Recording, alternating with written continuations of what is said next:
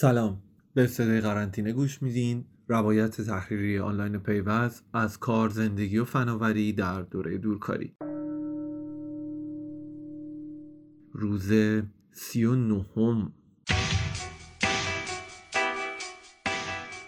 من تقریبا همه قرنطینه رو با آدمایی گذروندم که با هم اینترنتی در تماس بودیم. وقتی پشت سرم رو نگاه می‌کنم شالوده زندگی حرفه من آدمایی ساختن که از نزدیک و خیلی کلاسیک با هم دوست شدیم همکار شدیم همراه شدیم ولی تو زندگی شخصی من تقریبا همیشه اینترنت حرف اول زده. اینترنت باعث شده وارد مطبوعات بشم که برای من یه انتخاب کاملا شخصی بود. از قافله محتوای جهان عقب نمونم بتونم خودم رو بازآفرینی کنم افکارم رو دوباره بتونم خلقشون کنم و تفاوت آدم ها رو در کنار شباهت های جهانیشون درک کنم.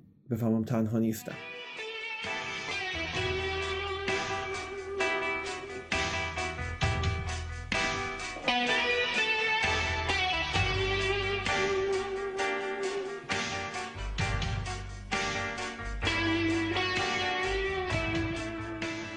اگر اینترنت نبود فقط حوزه و ابزار حرفه‌ای من از کار نمیافتاد. یه چوب جادویی از کار میافتاد که به من اجازه میده برونگراتر باشم درخشانتر باشم شوخ تر باشم نمی‌دونم بروزتر و در یک کلام بیشتر خودم باشم. با همه خوب و بدم.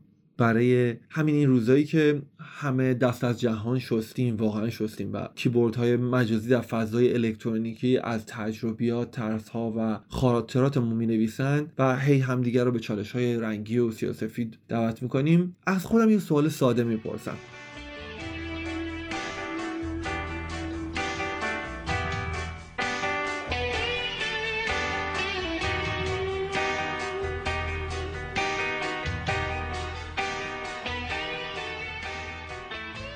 اگه شرایط برعکس بود چی می‌شد؟ یعنی اگر این اینترنت بود که ممنوع آلوده یا هر چیز دیگه ای اعلام می‌شد و در عوض اجازه داشتیم هر چقدر دوست داشتیم بریم بیرون بگردیم بخندیم و حرف بزنیم ولی می‌گفتم وصل شدن به اینترنت همونو گرفتن ویروس چه می‌دونم کووید 20 مثلا کووید 20 هم. بعد هم کلی مقاله می اومد که هر چقدر بیشتر عید امسال توی اینترنت باشین احتمال اینکه کرونا بگیرین بیشتره آیکن که خب می‌دونید به نوعی نهاد بین المللی کنترل اینترنتی که از اصلیاش به حساب می اومد می اومد به جای سازمان بهداشت جهانی بیانیه می‌داد که این ویروس جدید که از اینترنت به انسان منتقل شده هنوز از طریق عکس و ویدیو عمومی مشخص است منتشر میشه یا نه ولی اگر بیشتر از مثلا سه جمله با کسی چت کنید ممکنه ازش بگیرید به جای همین یک دو متر فاصله اجتماعی فعلی. گذاشتن پست عمومی تو شبکه های اجتماعی هم احتمال ابتلا خیلی افزایش می‌داد. برای همین در ساعت های شلوغ شبکه های اجتماعی تعطیل می‌شد یا اصلا به کل تعطیل می‌شد.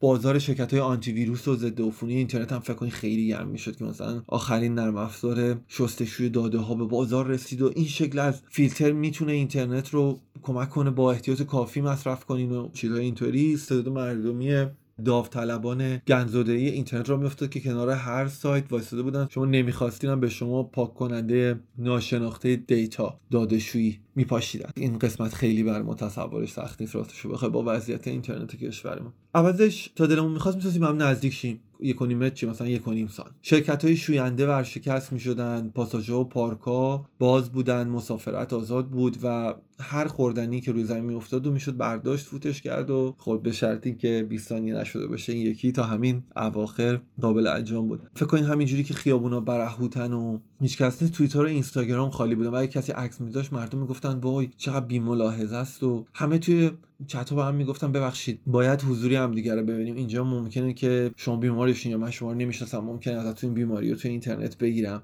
و اگه یه جوونی یه عاشق مخفی اینترنتی داشت شبا به هم می‌گفتن اشکال نداره عزیزم انقدر با هم چت می‌کنیم که از هم بگیریم. من دوست دارم از تو کرونا بگیرم. بعد برای اینکه دلتنگیمون رو برای اینترنت نشون بدیم. دست جمعی تو پارک ها جمع می شدیم روی کیبورد شمع روشن می کردیم روی دیوارا جملات سنگین درباره زندگی می نوشتیم و جوکای بیادبیمون رو به جای این آواتارهای ناشناخته که توی توییتر هست پشت در توالت های عمومی تعریف می کردیم عکسایی که خیلی جالب بود از خودمون سلفی های جالبی که انداخته بودیم و با یه caption قشنگ پرینت می کردیم و روی تیشرت می پوشیدیم روی تیشرتی که اونو پرینت کردیم تا هر ببینن که ما چه آدم خفن و خوشتیپی هستیم. کف پیاده روی تمیز خوردنی این دنیای خیالیمون هشتگ می‌زدیم.